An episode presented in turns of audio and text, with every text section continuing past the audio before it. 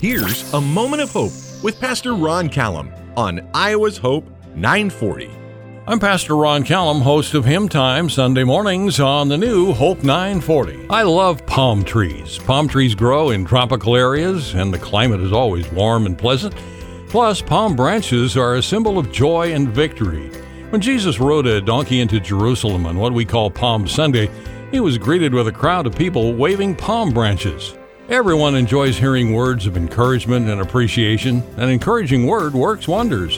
And when those words are backed up with a kind gesture like a hug or a handshake or a gift, it leaves a lasting impression. Mark Twain once said, I can live on one compliment for 60 days. Determined to be a palm branch person. Let others know you appreciate them, and that will bless both them and you, and hope will win the day.